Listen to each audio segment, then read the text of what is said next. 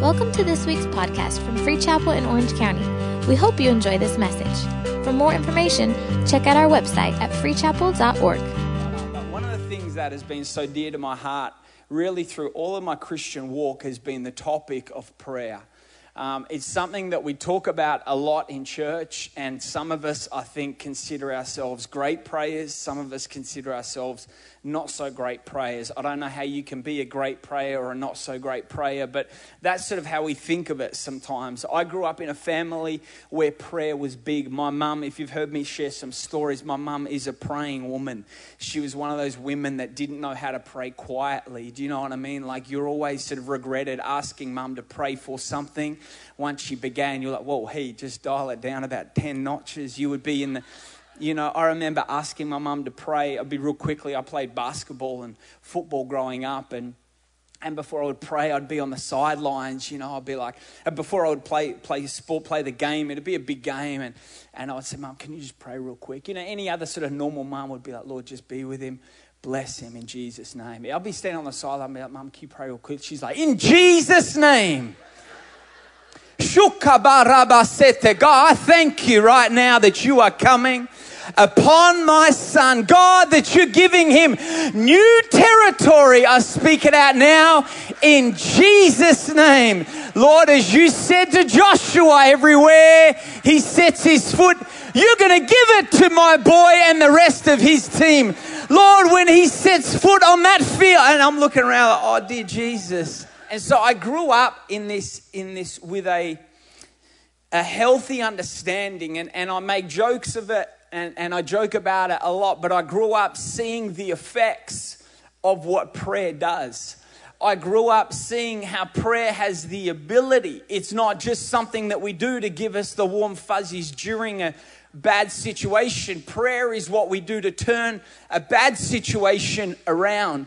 I saw, I grew up seeing, I, I, would see, I can tell you stories of seeing my, my dad pace up and down hallways of hospitals after the, the doctors gave di- different diagnoses over different members of my, our family and, and sickness and illness. And, and I saw my parents turn situations around. As each one of us each one of our uh, each one of us kids sort of rebelled and and and and I didn't rebel as much as the others but they would say something different but that's okay. I'm here preaching so just listen to what I say. And and uh, and even through those rebellious years and those rebellious times I saw my parents consistently stand in prayer and believe that no matter how far their kids were going to run from God that, that, that as they continued to pray, that God had the ability, and if you prayed in faith, that it would turn, that even though their path may go one direction. Is there anyone that believes in prayer? It, they, they can go one direction and it would it could turn it around. The Bible says that the fervent, effective prayers of a righteous man avail much. I don't believe that prayer is just something that we do as a part of a ritual in church. We don't do Saturday night prayer here every single Saturday night just because it's nice and, and you know, I'm bored on a Saturday night. We don't do 6:30 a.m. prayer Thursday mornings for the business people. We are starting back. Thursday morning prayer begins back again this week. For all of those, listen, not just business, those that are in the workplace or the marketplace, whether you're in the, in, in the medical field or the educational field or whatever it might be. If you're someone that's in the workplace and you want to pray with us, we pray here for 6.30 uh, to 7.30 we have about probably 50 to 100 people that come out every single thursday morning to pray over their business. We don't do that just because I like getting up in the morning and I've had three espressos, so I may as well go to the church and pray. I do it because I believe in the power of prayer. I believe it turns situations around. I believe that through prayer, you can be in the middle of all hell and you can pray and ask God for peace. And the Bible says that His peace surpasses all of our understanding. And when His peace comes upon you, it will equip you to walk through a difficult situation. And so I want to preach on it this morning. And as I started studying and I started to look through this prayer throughout the Bible and different prayers that people prayed, and, and, and something that grabbed my attention was the posture, what I call the posture of people as they prayed. And I want you to hear me this morning because I don't want you to get off on a, on a on, think I'm saying something that I'm actually not. But throughout the Bible, when you look and, and, and look at all of the different times people prayed in the Bible, often it, return, it, it, it, it refers to a physical posture that a person took when they were praying. We know a, a, typical posture when someone prays is to perhaps bow their head, or, or, or, uh, there's stories in the Bible where people would get on their knees and pray. There's other stories in the Bible where people would stand and pray. There's stories where people would raise their hands and pray. There's even stories where people would lay flat down on the ground, face down on the ground, and pray. And what I want to preach to you this morning is I want to actually preach on the postures of a praying heart today. The postures of a praying heart. And when I say postures, I'm not talking about physical postures that we have to be in in order to pray, although I'm going to refer to stories where people took a physical posture in the Bible. But we understand that the Bible says that man looks on the outward appearance, but God looks upon the heart. So, what I want to talk to you and preach to you about is postures of the heart when we pray. Does that make sense? Do you understand what I'm saying? So don't want someone to walk out of here saying, well, Pastor Ben says that I have to be on my knees before I pray, otherwise it's not going to work. That's not what I'm saying. I'm talking about it's an outward expressions in the Bible, but they reflected somebody's heart. Does it, are you with me this morning? Awesome. I want to read a couple of quotes. John Wesley said, God does nothing except in response to believing prayer saw another quote from Charles, Charles Spurgeon. He said, A prayerless church member is a hindrance. He is in the body like a rotting bone or a decayed tooth. Come on, someone thought you were going, I was going to be nice to you this morning. This one's, it goes on. Before long, since he does not contribute to the benefit of his brethren, he will become a danger and a sorrow to them. Neglect of private prayer is the locust which devours the strength of the church. If we're strangers to prayer, then we're going to be strangers to power. Prayer is the link that connects us with God. I believe, and as I was, I was preparing this, this message and putting it together, it was stirring on my heart. I believe that what God has called us to do as a church is going to happen through us making a decision that we're going to be a praying church. And I want to look at one of the postures that I referred to earlier, and it's a typical posture throughout Scripture, and it's, it's one that we know. But it's the posture in prayer of bowing your head. We've heard it before and we've talked about it a lot before in church. Often in church, what we do is we bow our heads. What I believe this represent is this represents in our prayer life a heart that has a bowed head is a thankful heart. In many cultures, when you bow your head, it's a way of saying thank you. It's a powerful thing, and we have to understand this is a powerful concept of prayer when we come before God in prayer with a thankful heart. The Bible says that we have to enter Psalms 100, verse 4. David said, Enter into his gates with thanksgiving. Too many times, I think, in prayer, we're so quick to ask God before we actually thank God for the things that He has done. I was talking with Caressa even last night as, as I was going over just what I was going to preach, and, and I started thinking how quickly it can be that we forget the things that God has done. It's a powerful thing when you come before God to pray and you begin by praying and you say, God, I thank you. I'm grateful for all of the things that you have done in my life. Because what happens is not only as you keep those things in mind and, and you keep those things in heart, but I want to tell you, church, it's powerful when you declare them out of your mouth. I find for myself when I come before God, if I'm praying for some things and, and believing for things in my life, when I first begin, before I start asking God what I want, when I begin by first declaring the great things God has done, what it reminds me of is it reminds me right at the onset of my prayer time, it's a reminder for me that God has done some things for me in the past. It's a reminder that stirs my faith because let's be honest, sometimes we come to pray and our faith is not up. Sometimes we come to pray and we're feeling, man, I don't know if this is going to work. I don't know if God's got this. I don't know what I'm going to do. I don't know. And we start praying. But when you make a decision that you're going to begin your prayer time by declaring the goodness of God over your life. It, it's a reminder that God has been there. It's a reminder of the things that God has done. That's why it's so important to have a heart with a head bowed. It's a heart that says, God, I'm grateful for what you've done. I'm grateful for where you've brought me. I'm grateful for the things that you've kept me from. I was even praying as I was walking last night and praying, and, I was listening to some worship, and, and God just started reminding me of all of the things that He's done in my life. It can be so easy. I was, as I was talking with Caressa, as I said last night, you know, Caressa and I, as I said, she's six months pregnant, and Caressa and I, prior to, to finding out that we are pregnant, we were praying. You know, it took sort of longer than, than, than it was meant to. Chris's mum had has, has five children and, and, and she gave birth real quickly. And so Caressa, you know, always had in her heart that it was going to ha- be something that would happen straight away. And when it didn't happen straight away, we started to pray.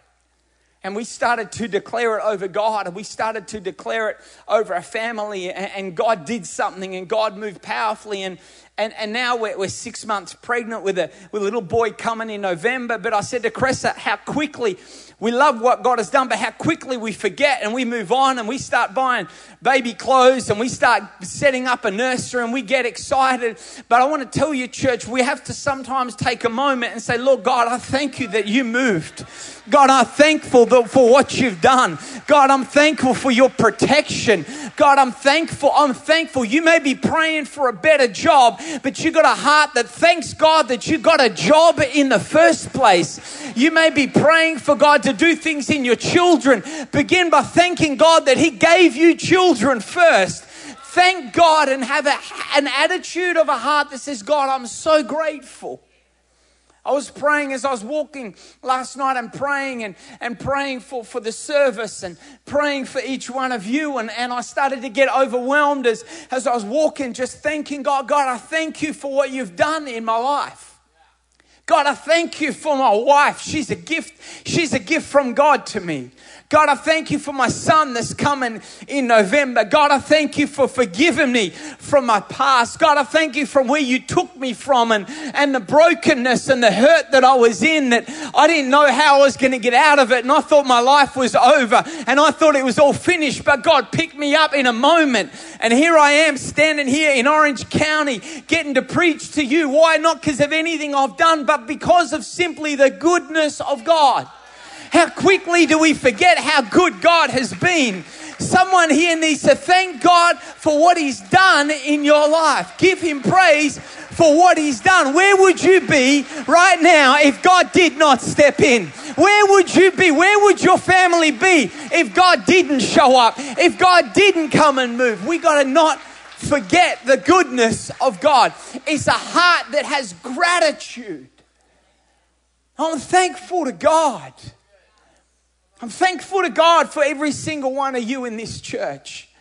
I'm thankful to God for my family. I'm thankful to God we're praying and we're believing for God to continue to do mighty works in our church. But I'm thankful for every single person that's ever come down the front and received Jesus Christ.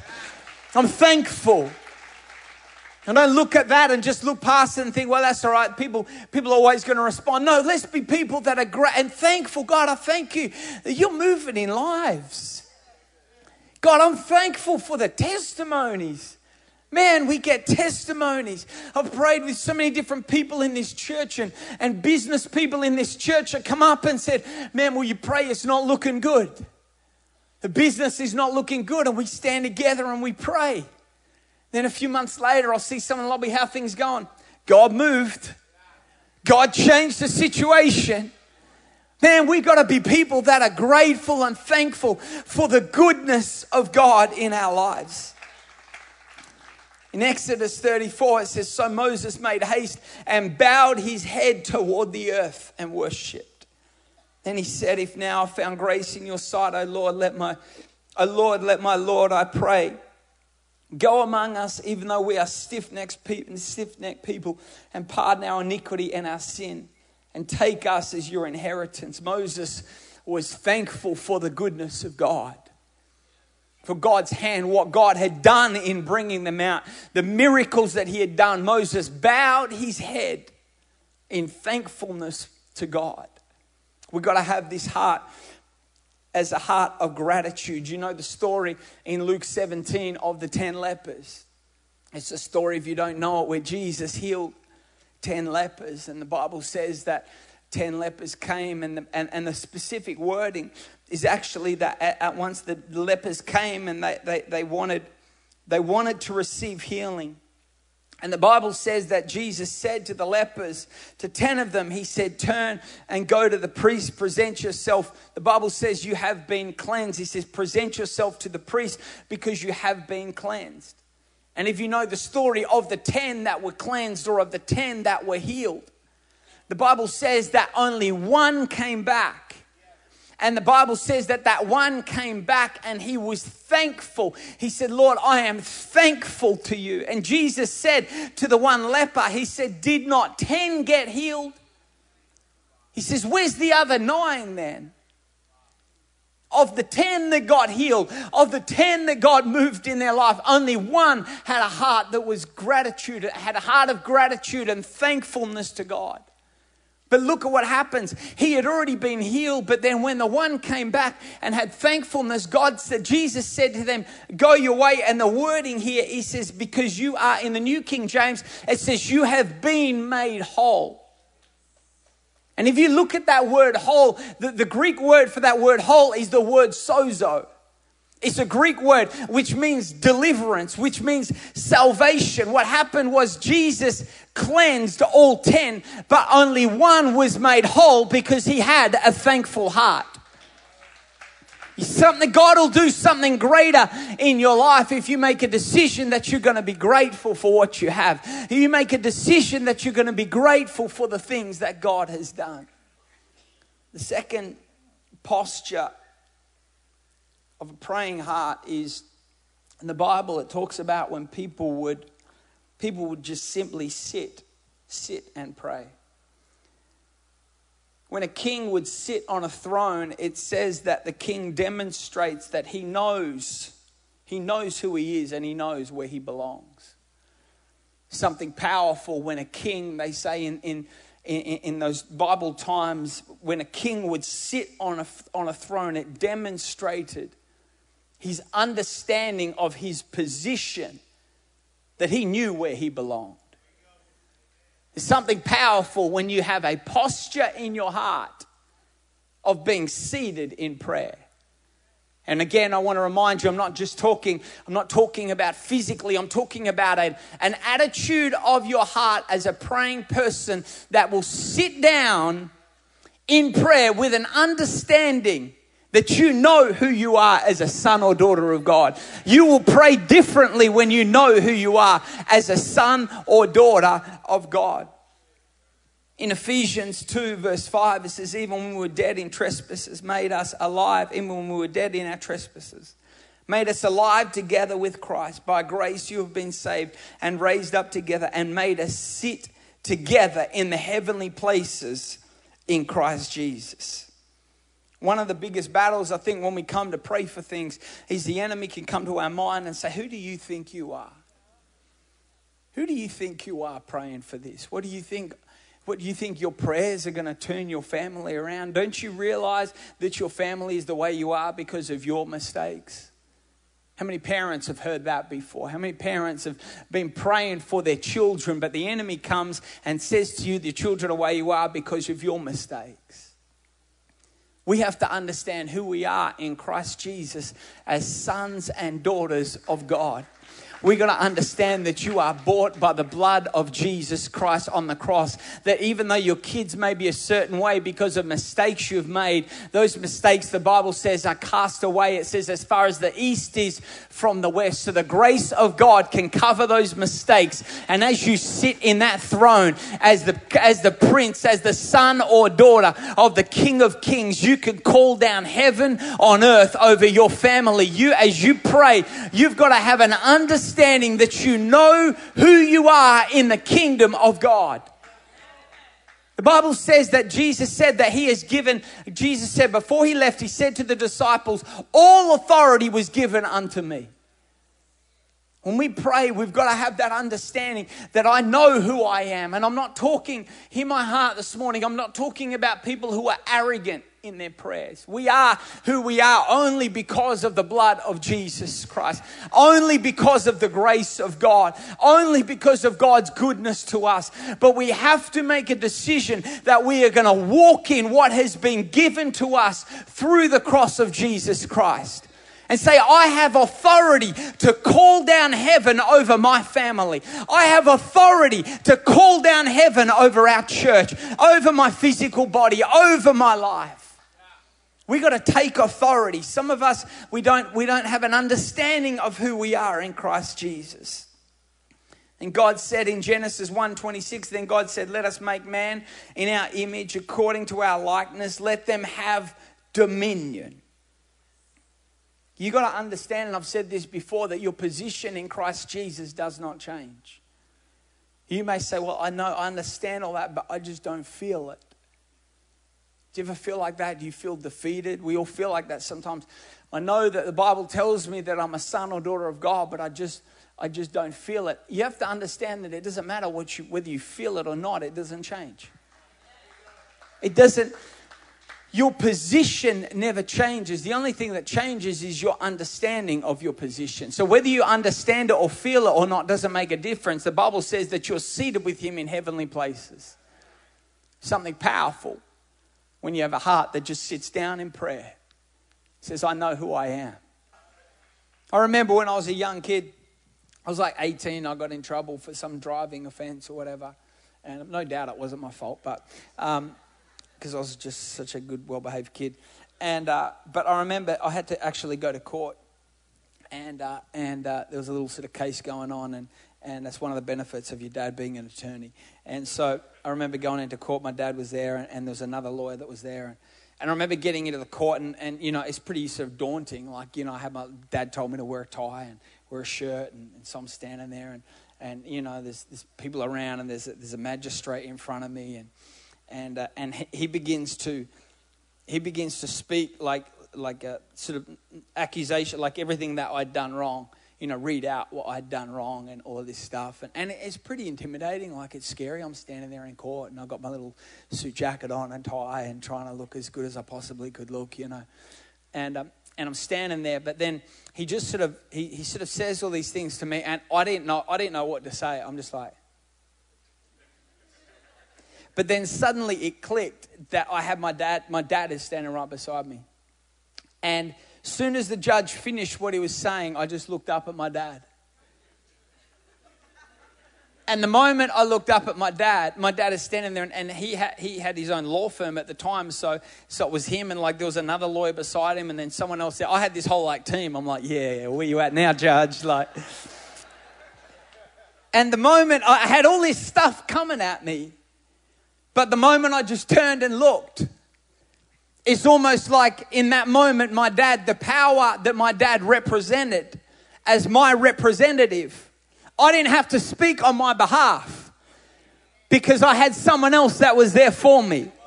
I was being, some things were coming at me, but I had someone else that was about to stand in for me. And he said, Step, sit down, Ben. I got this. And he started to speak to this judge and speak to this magistrate. And he was my representation. But it was released. The moment I just looked at him, I was like, here we go. This is your moment.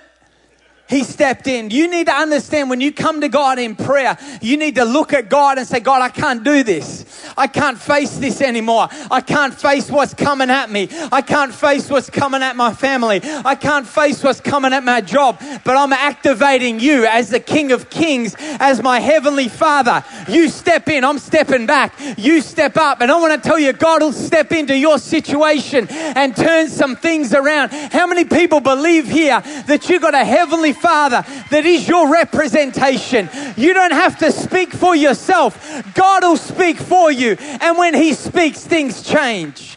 The other thing, the other way that they pray, the Bible says, talks about different instances. In fact, Jesus did this a lot where it says He looked to the heavens. He looked to the heavens. I believe what this does is it demonstrates a confidence in God's ability to do something. The Bible says, and, and I'm just going to give you a few examples of it. In John 11, 41, then they took away the stone from the place where the dead man was lying. This is speaking of Jesus when Jesus raised Lazarus. And Jesus lifted up his eyes and said, Father, I thank you that you have heard me. I know that you always hear me, but, for the, uh, for the, but because of the people who are standing by, I said this that they may believe that you sent me. When Jesus was in Gethsemane in John 17, verse 1, Jesus spoke these words, lifted up his eyes to the heavens. Speaks of a confidence in where the power is coming from. It speaks, it, it, it, it says, there's another verse in, in, in Psalms 121. It says, I will lift my eyes to the hills from where my help comes from when we make a decision, when we have a heart that looks to the heavens when we pray, we're acknowledging that the answer to this situation is going to come from Him. Prayer, prayer can't just be a, a last resort once we've exhausted everything else we can do in the natural. Prayer's got to be the first thing we go to. That when we first hit that situation, we just look up to God and say, God, you know what? I, I commission your hand over this. I command your hand to come and move over this situation. It's a powerful thing when you make this decision to say, God, I'm going to look to you. You're the provider. You're the one that's going to guide me. You're the one that's going to direct the business for those business people and businessmen and women here. You've got to make a decision. Look to Him. Lift your eyes. Lift your eyes to heaven and command and commission His hand over this situation in your business. It's a posture of the heart. I want to give you, can you handle one more? You sure? And say it, then halfway be like, mm. let's do one more. I better get the keys come, it'll make it more spiritual. The last one, and then I've actually got seven. so did you just feel, I felt like the breath go out of the room right then. You're like, seven? Been here for 30 minutes. You've only given me three. Are you for real? Don't worry, I'll do the others next service. You have to come back tonight. Um, the other one is, is in Scripture. As I, as I went through, often there was times when people would pray, and the Bible says that they would lift hands. They would lift hands and pray through all the miracles that that God did through Moses when Moses was delivering the, the Israelites out of Egypt, the Bible says that often he would go and he would lift his hands. The 10 plagues that happened happened when Moses lifted his hands, and, and, and the sea split when Moses prayed and called down God, called down heaven over the situation through lifting his hands. In 1 Timothy 2, verse 8, it says, I desire therefore that the men pray everywhere lifting up holy hands without wrath or doubting. King Solomon also in 1 Kings 8:22 and Solomon stood before the altar of the Lord in the presence of all the congregation of Israel and spread forth his hands toward heaven. And he said, Lord God of Israel, there is no God like thee in heaven, above or on earth beneath, who keepeth the covenant and mercy with thy servants, and they walk before thee with all their heart It's something powerful when you have a when the posture of your heart in prayer is one that has hands lifted. What does this represent? I believe that it represents a surrender, a heart that is surrendered to Him. When someone is, is you know, the, the sign, the universal sign for surrender, no matter where you go in the world, is two hands raised. And it's a powerful thing when you completely surrender a situation over to Him. And I just prayed, and I remember just surrendering. I remember surrendering to God so much so, and it's really where something shifted in my life in this area. So much so where I remember praying and I said, God, I give this to you that if I never, ever, ever get married, I will still worship you. And if I never, ever, ever, ever get married and have kids. That my heart is yours no matter what. It won't, I, I won't be bitter to you. I won't stop trusting you. I won't say that you let me down. I surrender and I give it to you. Surrendered prayer is probably one of the hardest places I think to get. But when we can surrender to God completely, what if He never does what you're praying for? Will you still worship Him? What if what if he never moves? Will bitterness come? Will doubt and unbelief come in? If, if the breakthrough never comes, if the breakthrough never happens, is it so surrendered to your God that you can say, you know what, if you don't do it, your ways are not my ways. Your thoughts they're not my thoughts. And I trust you. If the business doesn't grow, if the spouse doesn't come, if you don't ever get pregnant, if the breakthrough doesn't happen, because what he wants more than anything else is he wants us. He wants our heart. And right across this place, I feel right now, and I'm about to close, I feel that there's some people here, God speaking to you. I want everyone to understand, please, with no one moving, I'm going to close, I promise. Thank you for listening to this week's podcast. We hope you were blessed.